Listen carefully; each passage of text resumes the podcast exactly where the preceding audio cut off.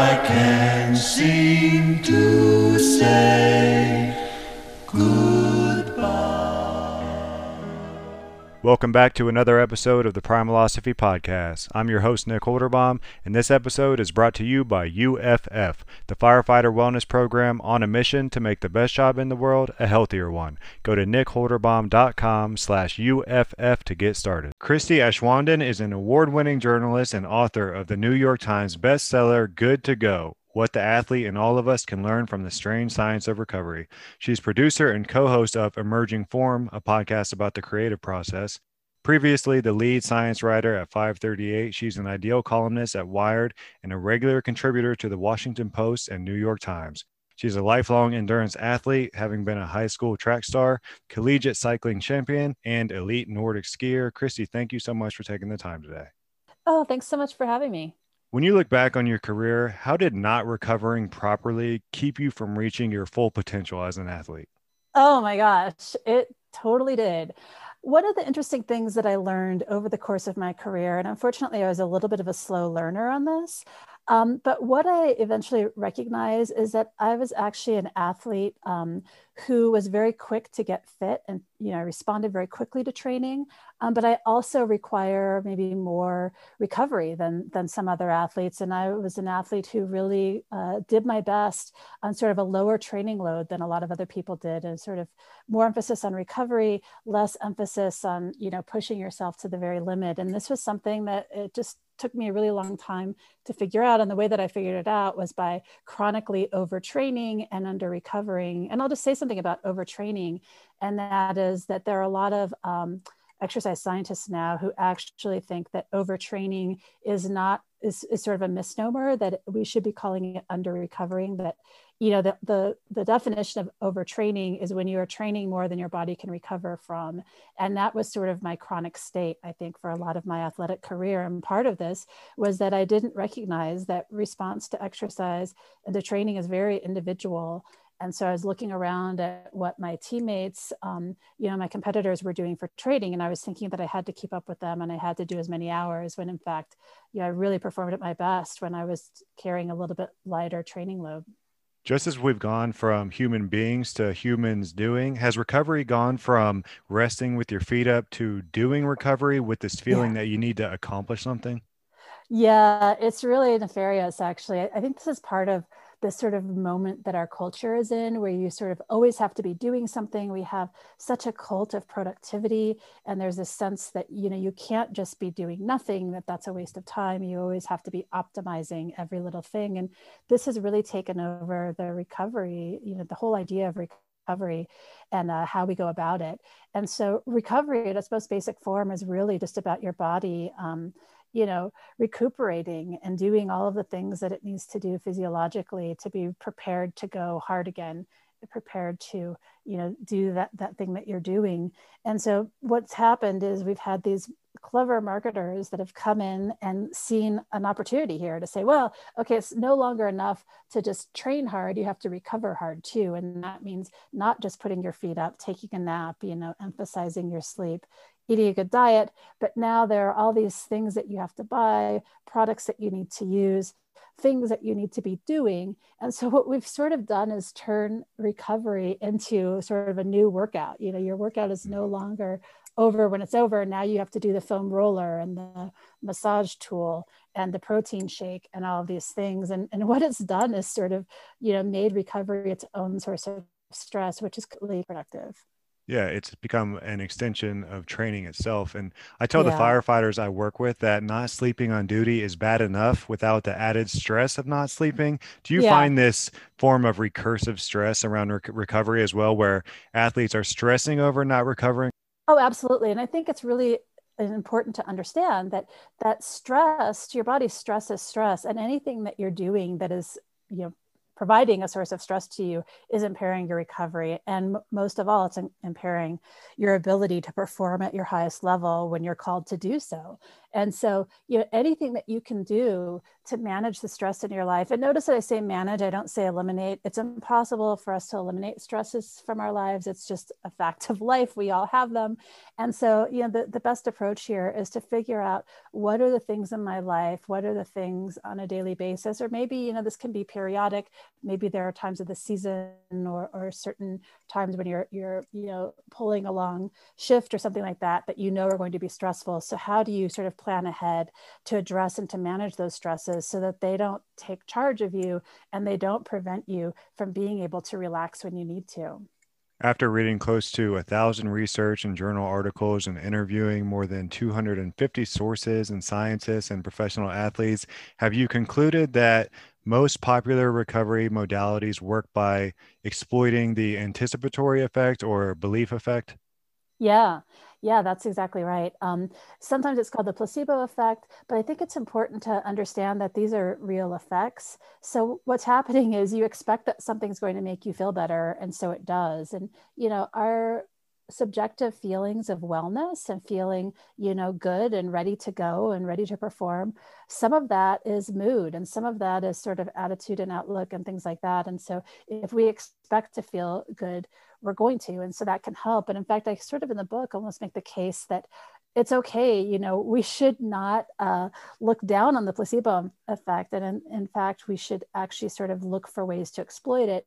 And i'm not saying that you should go out and buy a bunch of snake oil but i think what i'm saying is find some things that help you feel good find some things that help you relax and don't worry so much about whether there's some scientific reason that some person has come up with to explain what's going on if that thing is helping you relax and helping you kick back and sort of let go of the stresses and letting your body uh, just take a deep breath, then that's good enough. And I think, you know, it's important to recognize that a lot of these sort of scientific explanations that are given for some of these rec- recovery modalities are really just marketing tools. And they're really just ways for, you know, people that are trying to sell you stuff to give you a reason to say, look, this is bona and this is science and if you don't do this you're missing out. Well i can tell you um, you know when it comes to recovery the things that you really don't want to miss out on are sleep and uh, you know rest like actual rest and uh, recuperation and periods of relaxation.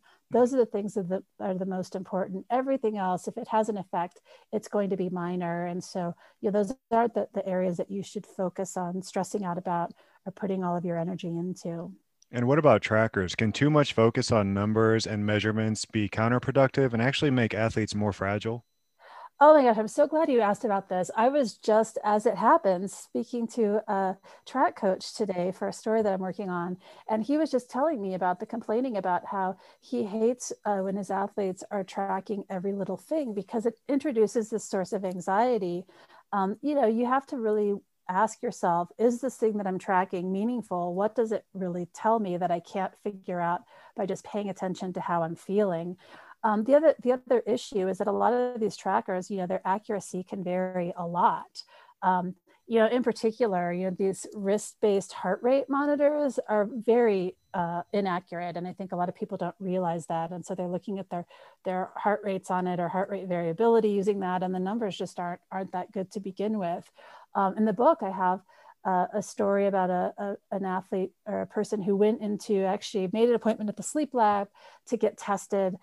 This person was so anxious. They weren't they knew they weren't sleeping because their sleep tracker i don't know exactly what the device was whether it was a cell phone app or a wrist-based app but you know one of these popular sleep apps was was telling the person that they weren't sleeping well and that their sleep was impaired they go into the sleep lab and it's absolutely fine. The problem was with the device but the data that the device was was turning out was was causing so much anxiety and undue stress because the person was paying attention to the numbers instead of paying attention to like how am i feeling? Am i mm. feeling tired? Like, what if the watch tells me i'm not sleeping well but i feel good? Like maybe that's okay before we dive too deep into what works and what doesn't and balancing stress and rest, how do we gauge which workouts or stressors require recovery and which ones aren't stressful enough to actually require rest?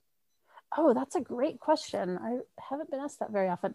Um, that's a really good question. And I think, you know, I hate to sound like a broken record, but, you know, one of the most important things athletes and any active person needs to develop is a sense of, you know, being able to read your body.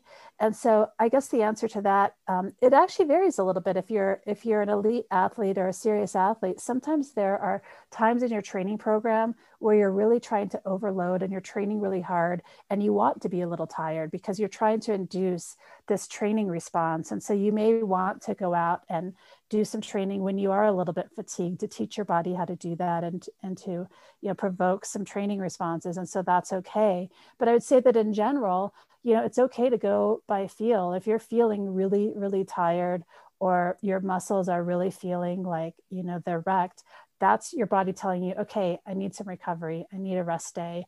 I need um, maybe it, it, could be a full day off. Maybe it's just something where you go out and do some easy exercise to get the blood flowing and and just loosen up a little bit. Um, but but I think it is okay to go by feel. Mm, I know you were in the Recover by Feel camp, and you wrote that if you could go back and tell your younger self anything, it would be learn to read your own body and listen to what it is telling you. How do you read your own body? I mean, what do you listen for, and what is it? What does it sound like when your body is crying for rest? Yeah, this is such a good question. And I just want to say this seems like simple advice, but it's actually really hard to do. And what it requires is paying close attention and trying to sort of find the things that really matter for you um, you know, I've talked to a lot of athletes. I interviewed a lot of athletes when I was working on the book about what this looked like to them. And I can tell you for me, what I what I figured out over the years is that when I wake up in the morning and have a little bit of a sore throat, um, that's my body that that's one of the first signs that i get that i'm like overtired and that i need a break and that i'm too stressed and my body sort of needs more rest. For some athletes it may be a particular very distinct feeling of fatigue in their muscles. That's not something that's my sign personally but i've talked to a lot of athletes that have that. It may just be sort of a, a feeling of overall fatigue where you feel like oh i just don't you know I don't feel like doing my activity today. You know, I'm a runner, I love running, but if I get up and it's like I have a workout planned and I just can't get my head into it, you know, sometimes it's just I'm in a bad mood or whatever. But one of the things I learned um, looking into the research is that mood is actually a really powerful. Um, insight into how your body is feeling. So it's not just if, if you are someone who is like wanting to do this stuff, but you're not feeling it, that may be your body telling you, look, I need a rest you know the reason you don't feel like going out for that run today is that you're tired and you need another rest day or you need to take it easy. And you know one way to test this is to start out and do i start feeling better once i'm out there or do i feel worse or do i continue to feel blah? And if you're still continuing to feel blah that's a pretty good sign that your body needs some rest let's talk about massage therapy for a second because your yeah. husband is a great massage therapist and you guys trade massages once a week. Are there any real benefits of massage or is it mainly just good for relaxation and passing time while your body heals naturally? Well, I would just say that, you know, those two things you just listed are benefits in and of themselves. So, you know, when you look at the science, there's not, you know, it seems like something that must be really scientific, but the the science just just isn't really there. Some of the things that people hypothesize about loosening up muscles doesn't seem to be the case, you know. Hmm. Sometimes it's said that it flushes toxins. I'll just give you a hot tip. Anytime you're being told that something is flushing toxins, that's sort of like a red flag that this is snake oil or, or some sort of bull crap. Um, but massage feels really good. It's a really good way to relax. And I think this goes back to my earlier point. If you find something that helps you feel good, that in and of itself is beneficial and, and is helpful for recovery. And one thing that I do think is sort of maybe less easy to measure scientifically, but is it an important benefit from a massage, is I think that it does help athletes uh, gain a certain body awareness. So when you're receiving a massage, you're really checking in with every muscle and every little thread of that muscle and how it's feeling and finding those places where you're most and least sore. And I think that can be beneficial too. This is part of that earlier thing we were talking about, about learning to read your body and really tuning into how you're feeling. So I think massage can do that. But again, like like you sort of alluded to, it's also just an opportunity to, you know, relax for an hour and really not be doing all these other things, giving your body time to just, like I said, take a deep breath and um, relax. So if it mentions flushing or lactic acid elimination, we should run the other way. Yeah, that's right. Lactic acid is an interesting one because uh, there used to be this idea that lactic acid was what made your muscles sore. I mean, back when I was a high school runner, that's what my coach would say. And after a hard run, we'd want to like sit there and kind of rub our muscles because you got to flush that lactic acid out. Well, it turns out that lactic acid is, in fact, uh, something that's produced by hard exercise. Um, but it's not the thing that makes you sore. And in fact, this is interesting, it's actually cleared from your muscles pretty quickly. So, usually by the time you're using one of these modalities, you know, whether it's the massage pants or, or some other thing, ice bath, that lactic acid is already, you know, has already been flushed uh, from those muscles, has already been cleared. So you're you're not really doing anything in terms of that. And the marketing around sports drinks rests on the premise that even minor dehydration raises health risks and hinders athletic performance and recovery. Is there any evidence that full fluid replacement is superior to just drinking to thirst? No, and in fact, it, it can be dangerous. Um, we, you know, while I was working on the book, I looked very far and wide to find an example of someone who had died during, say, a marathon or some other athletic event due to dehydration. Did not find that. But there are multiple examples of people who have died during or associated with athletic events from drinking too much. And this is, you know, it can be water, it can be sports drink.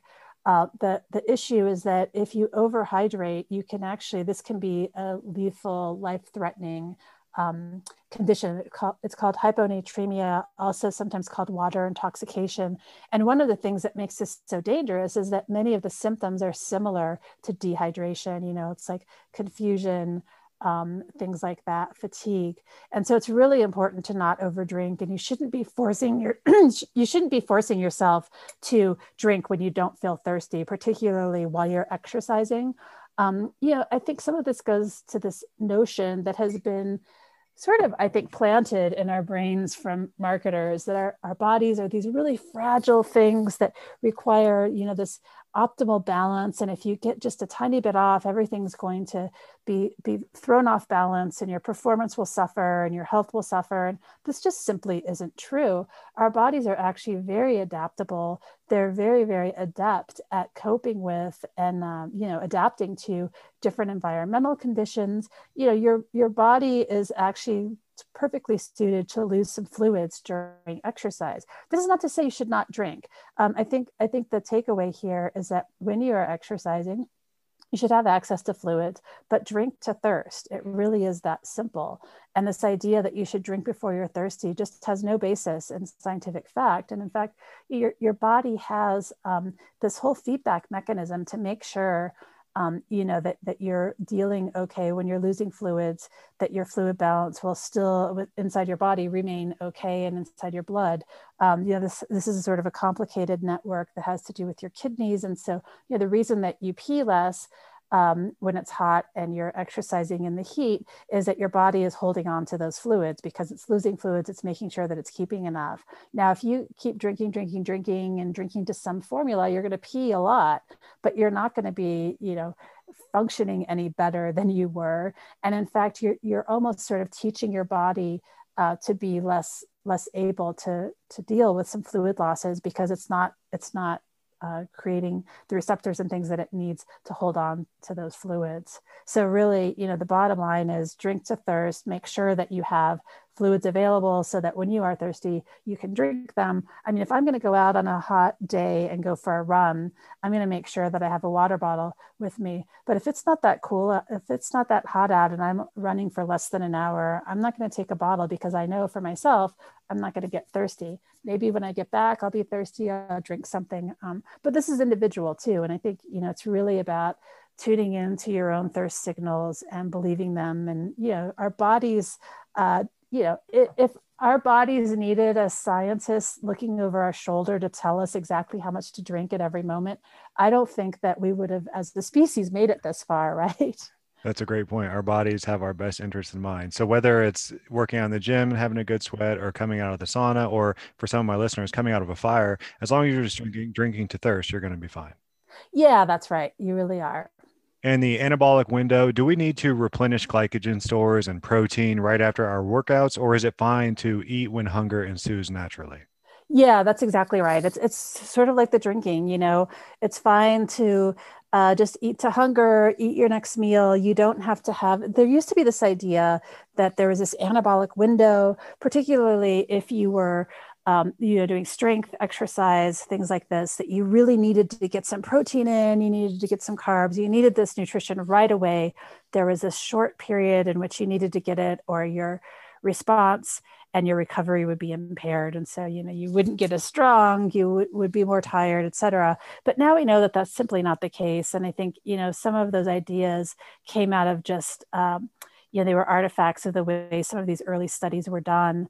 Um, now we know that the important thing is that you know just that you're getting good nutrition throughout the day that you're getting that protein that you need um, but it's fine and probably better to be getting it in you know doses throughout the day rather than in one giant you know you don't need to finish your workout or you know finish whatever athletic you know physical pursuit you're doing and then have a gigantic protein shake. I mean, that's a convenient way for makers, you know, of milk products who have all this leftover, um, you know, milk protein from various uh, manufacturing processes. I mean, this is a really convenient way for them to make money off of that and, and sell something, but there's really no physiological reason why you need to do that. And some of these products that are marketed as recovery things, you know, the one thing that, that I'll say is that some of them can be very convenient. And so it's not to say that you should not use them, but they're, they're not superior to regular food unless you are in a situation, you know, if you're, you're in a situation where you are performing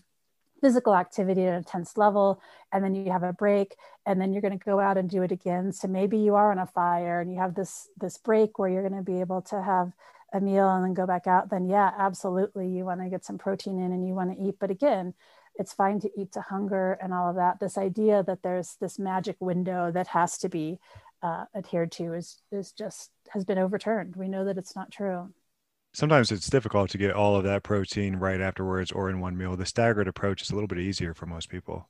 It is. And it also allows you to eat. I mean, personally, I much prefer, you know, a piece of meat or, you know, a piece of real food, some sort of actual meal to a protein shake or a protein bar. I know some people like that stuff. And I mean, that's fine. If, if that's your jam, go for it. And, you know, there are instances where maybe having something like that is more convenient. I mean, I'll tell you what, after a really hard workout, I'm, I am often hungry and I do want to have a snack or something. But it, you know, the, the idea that you have to have this particular certain thing in a certain amount just, just isn't the case. And you have a whole chapter in the book about supplements that you've summarized in three words don't take them. Besides the yeah. fact that we don't know what we're actually getting in them, are there any good reasons to take them at all? No, there really aren't. I mean, look, there are very few exceptions. Um, occasionally, you know, some some athletes, particularly um, menstruating athletes may sometimes uh, become iron deficient, in which case they may need an iron supplement. Although it's it's much better to get that iron from food if you can. Um, but this is this is also something that you don't want to self-diagnose. You really need to have a blood test and make sure and work with the doctor on this because there are people who actually uh, have a condition where they overload iron. And so you don't want to just assume that this is what's going on. Um, but no, there really isn't. And particularly if you're someone who's doing a lot of physical activity, you're probably eating a lot of calories. And the, the idea that you would be deficient in anything is just nonsense. And look, there are a lot of supplement companies out there. It's, it's pretty unregulated industry. Um, they're going to try and convince you that they, there's something special or that you can get some performance benefit from their supplement. I can tell you that uh, the makers of supplements even started their own journal to try and, you know, put out this uh, stuff that looks like scientific research showing this stuff. I mean, you, you can't believe the marketing. There's just really no good reason. And there's actually some very good reasons to stay away from supplements. One of them being that, um, you know, illicit uh, drugs, undeclared ingredients very regularly turn up at these supplements. Um, I just wrote a story for the Washington Post about this.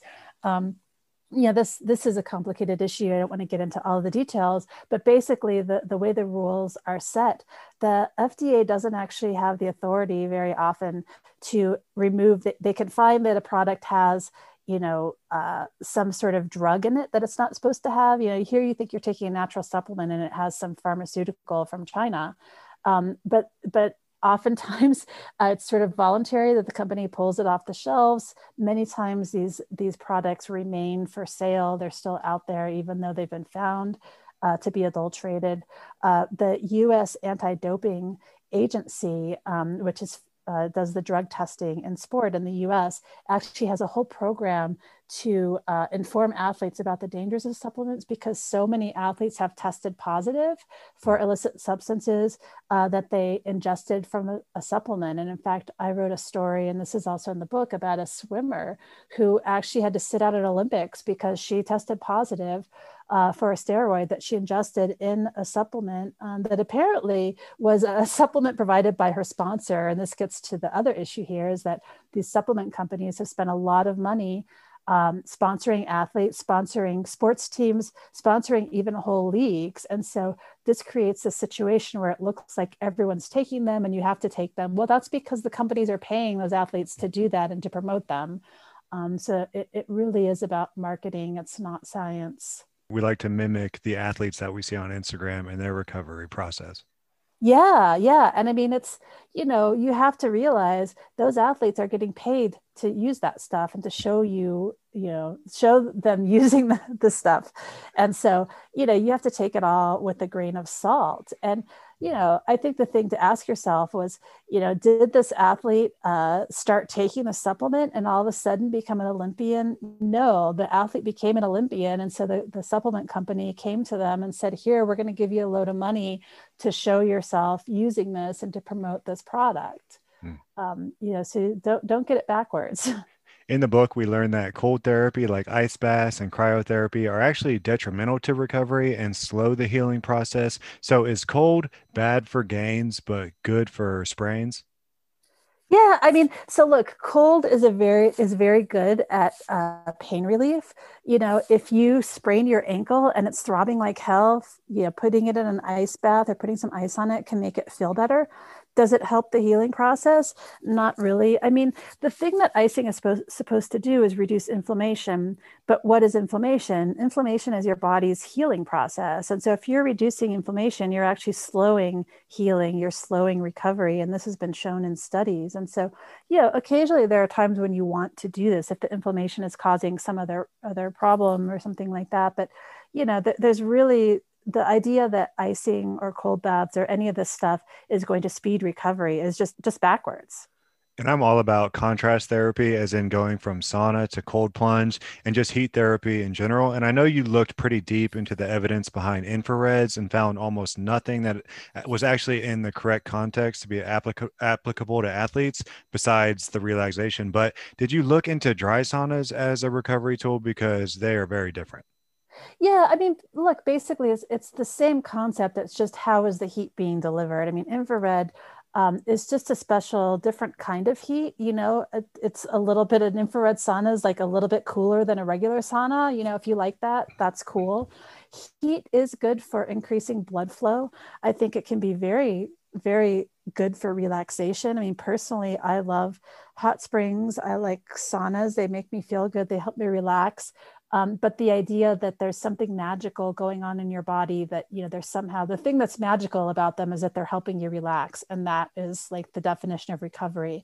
But um, you know this these marketing claims that infrared is doing something special to your muscles or to your brain or to your body chemistry and all this stuff that just is not grounded in fact. And so you know this is stuff that goes back to my earlier point if it helps you relax go for for it and you know forget about all the marketing claims look about mm-hmm. look look to is this helping me relax and i'll tell you what like an ice bath does not help me relax a sauna maybe so Rhonda Patrick has a lot of evidence showing that sauna bathing after dry saunas after high intensity exercise can reduce delayed onset muscle soreness and improve muscle strength and counteract muscle wasting. So the reason why I ask is just because these benefits are probably due to heat shock proteins, which I don't think infrareds activate.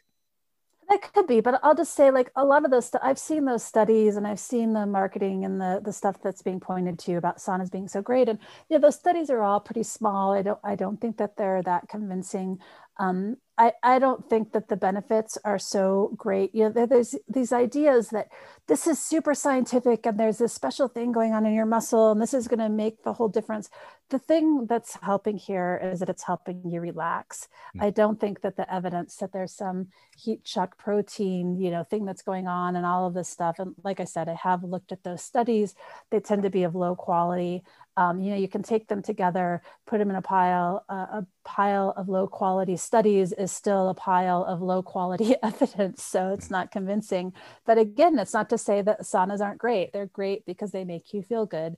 And, you know, if you're someone who feels like an ice bath makes you feel good, I'm not going to tell you not to do it. I mean, there, in that case, there actually is some evidence that the icing and, and the cold can uh, you know, impair recovery. But I think again, the ben- the the effects are fairly small. Um, so really, it goes back to that idea of figuring out the best way for you to relax. Yeah, so it helps you relax and improve sleep quality as well. And there is no such thing as recovery without sleep. It's the number one recovery tool by far. So, what are some things that screw with our sleep, therefore preventing us from recovering properly? Yeah, good question.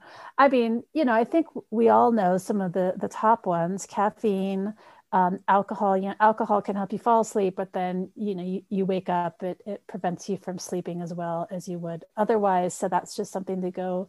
You know, uh, I'm a fan of alcohol, but don't overdo it, right? Mm-hmm. Um, you know, another thing is just stress.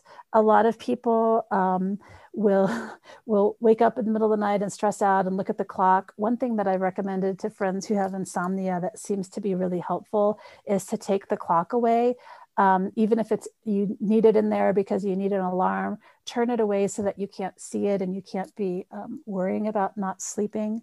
There's just some very basic sleep hygiene habits that you can do not looking at screens for like an hour uh, before bed uh, you know not being exposed to bright light before bed can help you fall asleep and help you sleep better.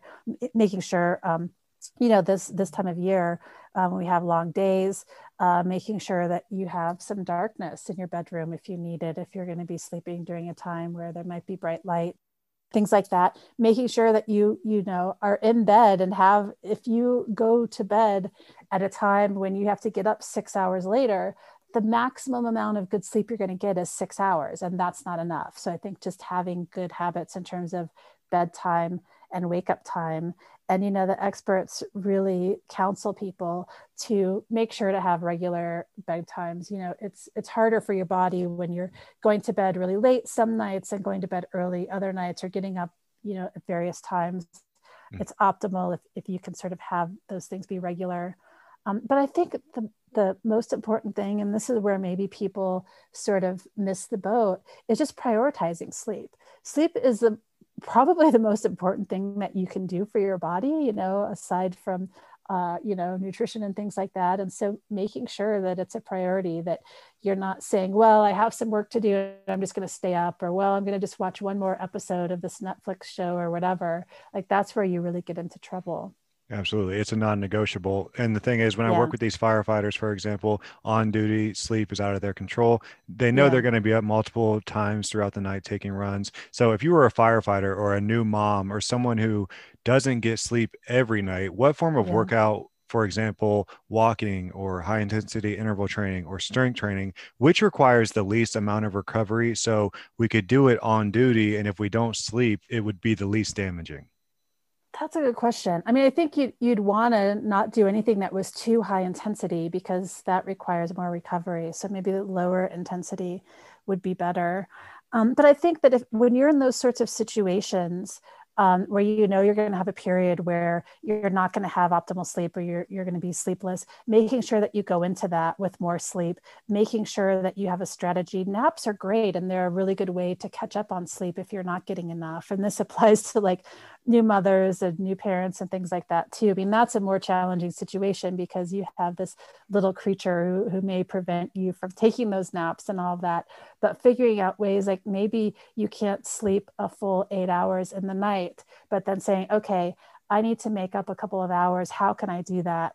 surrounding that period where I don't have sleep. Because having, you know, having one or two bad nights of sleep is not going to wreck you forever. I mean, your body can bounce back from that.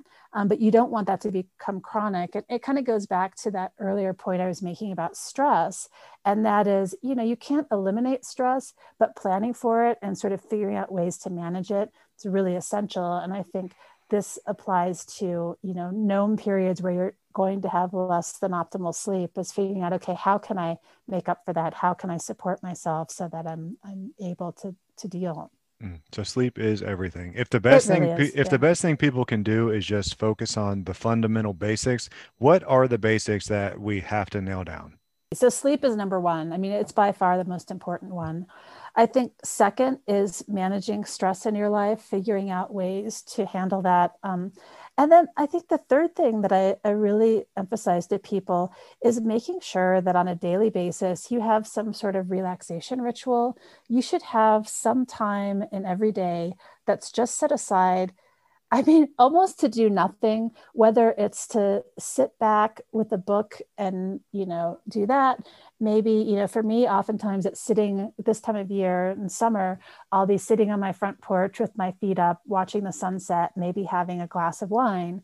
But some period in the day where there's no expectation of productivity, there's no sort of pressure on yourself to do something, but where you can really just relax, whatever relaxation looks like to you think that's a really important thing. And yeah, nutrition is important too, but there's no secret formula for that.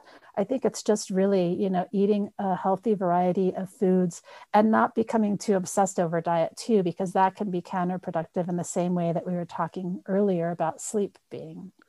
So it's so important to book in your day with relaxation rituals, your morning walk, and ending each day with a glass of wine and a sunset. Most of our stress is psychological stress, so relaxation is recovery. That's right. That's very well said. I'm like you, I get antsy and anxious if I'm not moving. So, how do we master the art of stillness? Yeah, it's not easy. It's not easy. And I, I think some of it, you know, managing anxiety and managing stress can help a lot. Um, but I think some of it is just prioritizing it too and realizing, okay, I'm going to try this. I'm going to do this. I can do this. So it all comes down to drink when thirsty, eat a nutritious meal when hungry, relax when stressed, and get plenty of sleep when sleepy. Exactly. Yes. Well said. If you'd be so kind to share what's on your shelf, are you reading anything good right now? I am. I'm reading this fantastic sci fi novel called The Sparrow. Author is Mary Doria Russell, and it is fantastic. It's uh, it's hard to explain too much about it without giving too much away. But basically, the premise is that uh, they found uh, extraterrestrial life and they go out to see it and everything goes very wrong. Good intentions go bad. Thank you for sharing that. And then if you were forced to give away all of your books except for one which one would you keep? Yeah that's that's a really good question. I mean, one that I really love that sits on my shelf that just sort of feels like home to me is a book called The Meadow by James Galvin. He's a poet and writer, and it's actually uh, just a beautiful book that's very much about sense of place and a little bit about stillness, I guess. Awesome. And then a question that I ask everybody at the end of the podcast if you could have a drink with anyone in history, who would you choose and why? I was thinking about this and it's so hard it's so hard to choose. But uh, I don't know. I've been I've been watching this great show on Apple Plus called For All Mankind, which is an alternative history of the NASA, the space race of the NASA program. And it's got me thinking about Sally Ride. And I think it would be really fun to go out, uh, have a drink with her. Oh, I love that. All right, Christie. Well, this was a great conversation. People can find your book at goodtogobook.com. Where else should people go if they want to follow along with you? Yeah, so I've got a podcast that's about creative process. Um, you can find that at emergingform.substack.com or wherever you get your podcasts. And yeah, that, that's about it. My website is just my first name, last name, christieaschwanden.com. All right, everybody. Thank you so much for listening. Be sure to follow me on social media at Primalosophy. And if you want to subscribe to my weekly newsletter, Sunday Goods, you can find the link in the show notes. Shakoba.